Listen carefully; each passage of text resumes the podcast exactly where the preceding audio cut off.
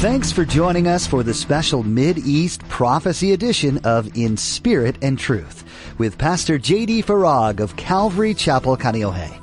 Pastor J.D. shares the Mid-East Prophecy update from an Arab perspective as he connects the dots of current events geopolitically with last days prophecies biblically. It is our belief that the next event on God's prophetic clock is the rapture of the Church of Jesus Christ.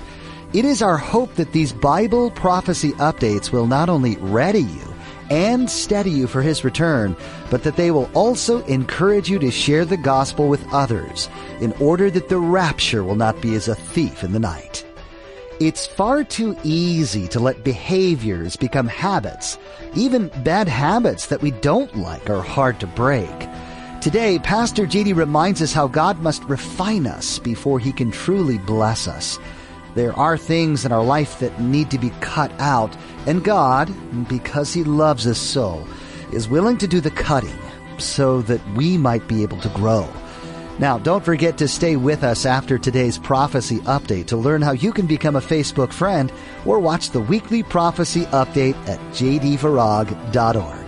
Now, here's Pastor JD with today's prophecy update as shared on February 12th, 2023 please know that sickness and death are not usually because of God's judgment. They're the result of living in a fallen world. When sin entered this world, death with sin entered this world. This was never God's original plan for man. But he gave man free will. And he'll never force himself on us. So when we make those choices, we bring this upon ourselves. By the way, we finished the book of Jeremiah on Thursday night, 52 chapters. I was told, I don't want to check and know, but I think we were about one year in the book of Jeremiah, which isn't bad actually. We considering we spent almost three years in the book of Romans a number of years ago. But the book that comes after Jeremiah is the book of Lamentations. Doesn't that sound perky? You know what Lamentations are? They're funeral dirges. It's one of those words that sounds like what it is a dirge. They're poems, they're songs. They're a mourning and a lamenting at the destruction of Judah. And this Thursday, Lord willing, we're going to start in Lamentations. Uh, you'll be pleased to know there's only five of these dirges, but uh, so we're going to take the first one. But what we're going to see in there is what our sin causes, the damage it causes, the damage and the harm it causes us, the damage and the harm it causes others and certainly the grief that it brings to the heart of God. What our sin causes.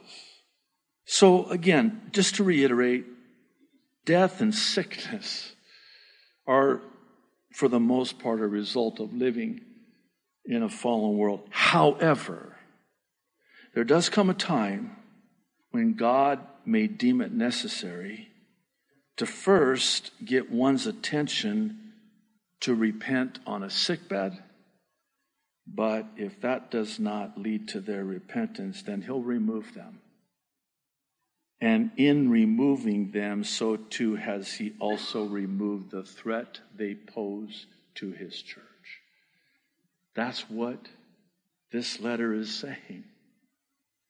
And this is again why I emphasize please don't dismiss it or disconnect from it because this is a word for us today if we have ears to hear. And this word should send chills up and down the spine of every pastor, every leader of every church. Because again, the onus is on us to protect this flock of God. Let me just say parenthetically, and maybe second service, we will expound a little bit more on it. But I want to assure you, reassure you, maybe commit, recommit to you, especially those of you that are new to the church, which, by the way, we're so glad that you're here. We want to love on you and welcome you, and we want you to please make yourself at home. And we're so glad that you're here, those of you that are new to the church. So I want to recommit to you and commit to you this that a Jezebel will never be allowed in this God's church. We will deal decisively and swiftly with anyone who poses a threat to you, God's people. And it's the hard thing, but it's the right thing. And God has honored it and God has blessed it because God is ferociously protective of this body of believers. And I want to commit to you. And I also want to equip you, which again, second service we'll talk more about because you still have a role in this. We can only do so much from our vantage point as overseers. But you, you need to be discerning so that you're not misled by the Jezebels. You're not deceived by the Balaams. You're not duped by these false believers, false teachers, and especially false teachings doing so much damage to the body of Christ today.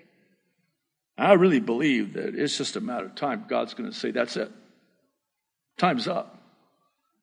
Game over. Done. And that's going to be it, man. And those eyes are like fire, are going to burn. The feet like bronze, a type of judgment in Scripture. Well, we have a question we need to ask and answer, and it's Pastor, how does this apply to Bible prophecy concerning the church today? The answer in a sentence the last days church is caving to, tolerating of, and going along with this Jezebel spirit. Alive and well today. However, as we'll see, there's still hope despite the many and even for the many who go along to get along, which is the takeaway for today. It's important to understand that the Thyatira church was one of seven churches physically in that day, of all places, Asia Minor, modern day Turkey, where they just had the earthquake. So they not only speak to seven literal churches, but they also speak prophetically to the churches in the last days. And every single one of these churches is representative of a prophecy that speaks prophetically to the last days church. In other words, each church is a prophetic picture of the last days. Right before the time that the Lord raptures his church. It's for this reason that we can draw the prophetic parallels, as it were, which in turn redirects our attention back to Jesus and the urgency of the hour, which is the stated purpose of these prophecy updates. Get to Jesus. Get people to Jesus and Jesus to people. Get to Jesus as quick as you can. Get back to Jesus. Maybe that is next week's prophecy teaching. The church of Ephesus the first church. Left, not lost, their first love. Uh, I pray that happens today. I pray that right now the Holy Spirit would grab all of our attention, myself included. And you know what the Holy Spirit's sole purpose is? Is to glorify Jesus. That's the role of the Holy Spirit. So let's talk about Jesus. what a novel idea, huh? I want to draw your attention because we have our attentions divided. Would you agree? And the Holy Spirit is the one that can give us that undivided attention. So we can focus on these prophetic parallels. And as we do, please listen because Jesus said this to the church I am. And, and he said, I'm going to do this so the churches will know that I am, I am the one who searches the hearts and minds. You know what that means? He searches our hearts. Oh, search my heart, O Lord, and see if there be anything at all that keeps me from knowing you and hearing you and loving you. Lord, search my heart and search my mind because if there's anything that's keeping me from you, hindering me in you, coming in between me and you, Lord, search. And when you search, and you find it, put your finger on it. He is always so gentle when he does, and, and identify and say, that has to go. You need to let me cut that out. Because if I don't cut it out, it's going to kill you. Because it'll continue to spread. So let's allow, let's be tolerant of the Holy Spirit. How about that? Let's tolerate and allow the Holy Spirit unfettered access to our hearts and minds as He searches our hearts and minds concerning this.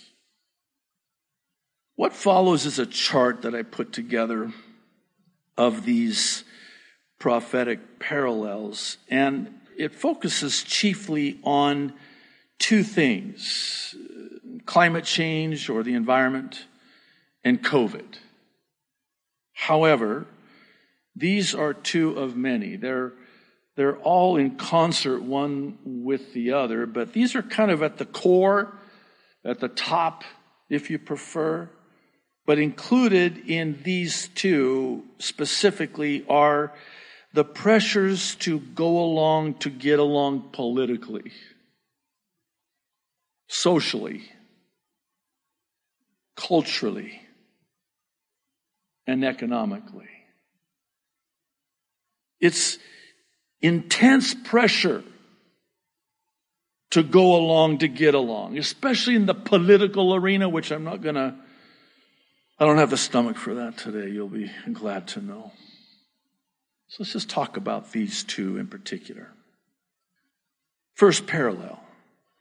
The Thyatira church had this pressure to join these trade centers, which misled them into literal and spiritual adultery. So too with the last days church. There's this pressure to join in and follow with the ways of the world, which according to James is spiritual adultery. Because see, to be friends with the world is to be at enmity with God. You cannot be friends with the world. In fact, James, so tactful, so gracious, and you know, he just comes right out and says, You adulterers and adulteresses! Imagine a pastor getting up and, well, I can imagine you doing that. You do that to us every week, whatever. But, you know, would to God that pastors would preach that truth. You're adulterers. You're adulteresses. How? You're committing spiritual adultery with the world. You're in bed with the world. That's spiritual adultery. You're an adulterer. You're too cozy with the world. You're in love with the world and the things of the world. And if you're in love with the world, John says, the love of the Father is not in you. You cannot love both. Jesus, Matthew 6 said, you cannot serve both.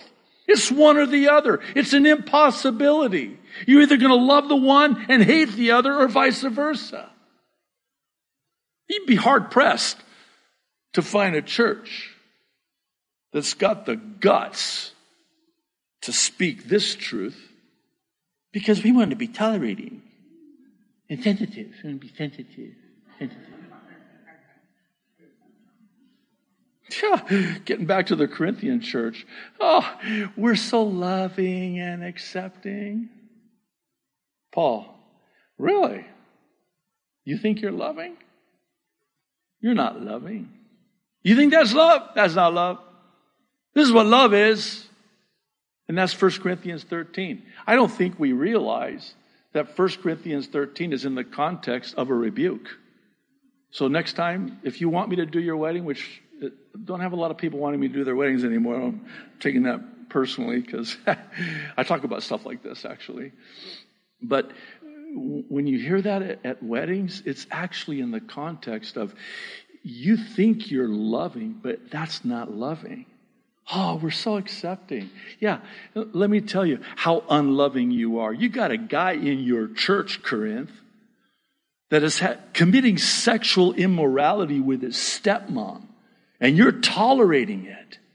What is that saying to the rest of the church? Oh, must be okay. Must be all right. I mean, look, the church leadership isn't doing anything about it. They're tolerant of it. They're accepting of it. So it must be cool. Hey, we're a loving and accepting and tolerating. We just love everybody. That's a whole thing, even now, as I'm sure many of you have heard. they get us. No, that's not love. Paul says if you really love this guy, here's what you're going to do you're going to kick him out of the church First of all, you got to protect the church from this because that'll spread. If you really love him, you need to give him over to Satan for the destruction of his flesh. Whoa. Where's the love, man? I'm not feeling the love here. Give him over to the destruction of his flesh, to Satan? Yeah. Let Satan have his way with him. And he'll come to his sentence, sentence, yeah, senses, pardon me, and he'll repent. And then when he does, you restore him. But that's the only way. If you really love him, if you don't, fine, just let him go and yeah, see you wouldn't want to be you. No, if you really love him, if you're really a loving church, if you really love my people, that's how you'll deal with it. That's love. The truth in love. Truth because you love. If you don't care, why bother? This is my story, and I'm sticking with it in my parenting of my children. I do this because I love you. To which my children, when they were young, would respond with something to the effect of, Well, you don't have to love me so much then. No, it, I love you so much that I have to do the hard thing here. Here's another parallel. In the Thyatira church, there was this pressure to offer sacrifices to pagan gods to get the best jobs and to keep the best jobs. Does this sound familiar? The pressure today in the last days church to sacrifice to the false God of the environment. Those who worship the creation, not the creator. And this all under the banner of reducing carbon. You know what reducing carbon means, right? You have to reduce people. Oh, that's the plan.